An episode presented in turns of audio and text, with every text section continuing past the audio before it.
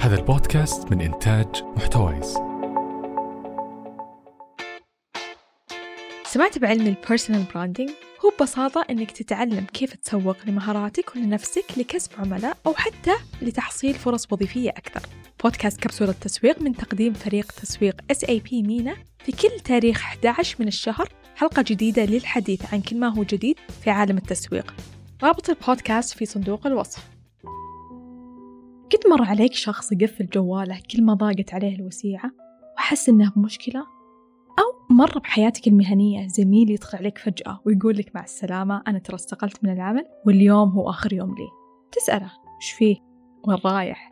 ويعطيك جواب مبهم تفهم منه أنه مر بمشكلة مهنية ما عرف يتعامل معها ففضل أنه يستقيل بدل أنه يدور على حل. اللي يطمن أن الله ما يحملنا شيء فوق طاقتنا وتأكد أن أي شيء يواجهك هو في النطاق اللي أنت تقدر عليه.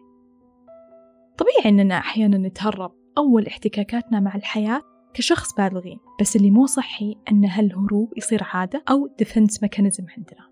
فنصير نختارها على طول لأنها أسهل. تعطينا شعور بالتحرر من الألم بالإضافة للنشوة المسكنة حقتها. أهلا وسهلا فيكم جميعا وين ما كنتم أنا ريما سحباني وهذه حلقة جديدة أتمنى أنها تساعدك تتعرف على أثر الهروب أو الإسكيبزم على صحتك العقلية والنفسية. تعالوا الحين نتحاور. بس قبلها بليز اكتبوا لنا بالتعليقات ردودكم اللي ودكم تشاركونها معنا. جاهزين للأسئلة؟ يلا نبدأ.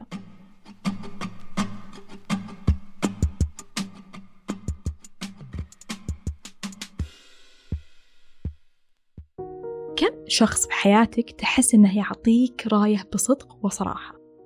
سواء على الأمور اللي يشوفها أو التغيرات اللي يلاحظها عليك كانت إيجابية أو سلبية؟ طيب هل تربيت أو علمت نفسك إنك ما تتضايق أو تتهرب من النقد البناء اللي يجيك من شخص يعنيه أمرك؟ وهل تأخذ النقد والملاحظة بجدية ولا بس إذا كانت إيجابية والباقي تسحب عليها؟ وليش تستفزنا الحقيقة لما تجينا مقشرة؟ ليش نفضل ونحس إننا أسهل نتعامل فقط مع اللي يلطفون الفيدباك والرأي وكلامهم على هوانا؟ يعني يكونون دبلوماسيين حبتين. خلونا نتفق على أن في نوعية مشاكل بالحياة ما لنا يد بوجودها. مهما سويت هي محطة من محطاتك حتى يجي وقت الفرج. بس اللي أبيك تركز عليه معي هو المشكلات والضغوط اللي يمديك تكون فيها مبادر أو برو أكتف لكنك تختار إنك تتخبى خلف أي شيء يخليك ما تطلع من حدودها ولا تضطر إنك تواجه أي شخص. والضحية طبعا هي راحتك صحتك العقلية والنفسية اللي بتصير هشة وما تتحمل أكثر. أي موقف مصنفه عنيف بيننا وبين أنفسنا أو مشكلة حادة بحياتنا نختار أننا نتهرب منها بتنتهي بسيناريو من هالاثنين. يا بأثر ملموس يعني مادي وتأثيره على حياتك ملاحظ وينشاف بالعين زي اللي تتكرر استقالته من العمل علشان يحط حد للمشاكل اليومية الروتينية ويبي كل شيء مثالي ويحمل مديرينه وزملائه مسؤولية عدم تكيفه وقدرته على إدارة أزماته. هذا وش بيترتب عليه؟ عدم انتظام دخله لو هو معتمد على الوظيفة. بالتالي لو هو مسؤول عن عائلة فهذا بينعكس عليهم والفواتير بتتراكم عليه من كل جهة. كملوا على هالموال؟ مع الوقت بيكون واضح للعيان تأثير تهربه من مشكلة حقيقية تهدد استقراره والتخبط الأسري بيكون على رأس القائمة. وقيسوا عليه اللي يلاحظ مع الوقت زيادة وزنه وأنه منطقة خطر بسبب أنه يمر بظروف ينكرها بشدة ويدفن راسه بالرمل مثل النعامة. وبدل من البحث عن الحل يعبر عن مشاعره بالأكل بشراهة وإفراط. وغيرهم الكثير. والحين نجي للأثر الثاني. والأثر الثاني هو عاطفي ونفسي. يبدأ بالعقل الباطني ويتمدد. وهذه نشوفها كثير في اللي طاحوا فخ الإدمان بسبب أنهم عانوا من طفولة قاسية. حرمتهم من بناء استحقاقهم. بالتالي هم عايشين بوهم أنهم لا شيء ومتقوقعين بدائرة الهروب من الواقع. نصيحة صغيرة. لو أنت حس أنك شايل في صدرك بعض الألم من أهلك أو أي أحد له دور بحياتك وأنت من النوع اللي ما يواجه وينطوي على نفسه وأحزانه تدري أن لا قدر الله لو توفى وأنت بهذه الحالة مثقل ومكتئب من اللي تعرضت له ممكن يترك فيك ندوب نفسية قد تلازمك كل العمر. علشان كذا نقول جلسات العلاج النفسي هي الحل. فككها بوعي مع شخص مختص وبعدين أول ما تكون جاهز للمصارحة والحديث مع الشخص المعني بادر وتخلص من هذه البرمجيات. الموضوع هذا مهم يا جماعة وما يستاهل إنك تسوف فيه. تلقونه مدرج في أبحاث منظمة الصحة العالمية اللي تعتبر أن الإسكيبزم أو الهروب اضطراب إذا تطور إلى النوع الاجتنابي أو اضطراب الاغتراب عن الواقع بالإضافة إلى الاكتئاب الحاد والإدمان الخطر. وأشياء مثل ضعف الروح المعنوية والسلوك العدواني والرغبة بالانتحار. أقوى سلاح يساعدك تجذب لحياتك الأشياء الحلوة أو لفك ارتباطك بالبرمجيات اللي ما تخدمك بشيء هو التعلم. وفي ثلاث مستويات للعملية التعليمية. واحد learn تعلم شيء جديد. اثنين relearn عيد تعلم شيء أنت تعلمته بطريقة غلط. ثلاثة unlearn. وهذه علشان تحذف من ملفاتك اللي ما يلزمك. ترى كل ما كان عقلك منفتح على المعرفة كل ما كنت أكثر صحة. طب هنا وش الرابط؟ بقول لك وش الرابط. هي بالضبط زي الغرفة اللي تتهوى وتتنفس هواء نقي. ولو وصفت أكثر بتخيل أن لها مطل على بحر أو مكان مشجر.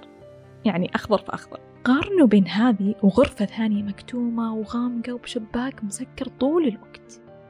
متخيلين الفرق؟ هذه ترى رسالتنا في عند اللزوم إنه يكون لك مثل كبسولة تعلم تعطيك أمل وتساعدك على الحل. جورج أوريل في روايته 1984 أو 1984 قال حاجة مثيرة للانتباه أن كل ما زاد ابتعاد المجتمع عن الحقيقة كل ما زادت كراهيته لمن يتحدثون بالحقيقة.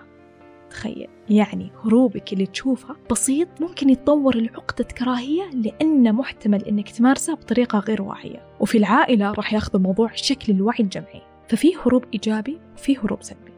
بعض الناس ما شاء الله يقدرون يوقفون التفكير بشيء يضغطهم وهم بعزة. يقومون يصلون ركعتين يصفي بالهم أو يسوون روتين تأمل واسترخاء واعي مثل بريك ويرجعون يعيدون النظر والتفكير بضغط أخف ولو بدرجة واحدة. فالرسالة اللي نستلهمها هنا أن المشكلة مهما كانت مقلقة حلو نتعلم شلون نوقفها حبة ونرجع لها بحالة ذهنية أفضل وتركيز أحسن. والرسالة الثانية أن التحكم معك أنت مو مع المشكلة. فتقدر توقفها ترجع لها تحلها وحتى تأرشفها. فمن أشكال الهروب اللي نشوفها حولنا استماعك للموسيقى والأغاني اللي كلماتها تشبه حالتك كأنها انكتبت لك. وأيضا التسوق كعلاج منتشر عندنا بهدف تغيير المزاج. وكمان البحث عن علاقات مختلفة تساعدك تتحسن وتبدأ من جديد. بس مشكلة هالنوع من الروتين هو تحوله لإدمان ينسيك المشكلة الأساسية.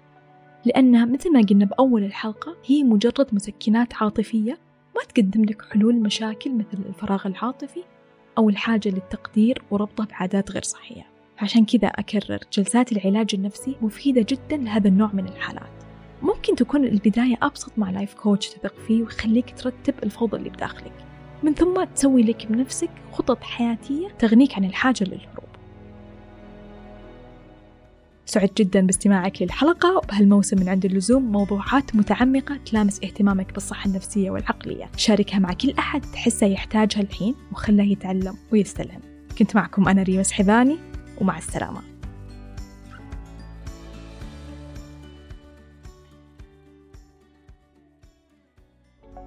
بإمكانك الاطلاع على مصادر وتقارير مجانية لكل ما يخص البودكاست على موقعنا محتوايز دوت نت.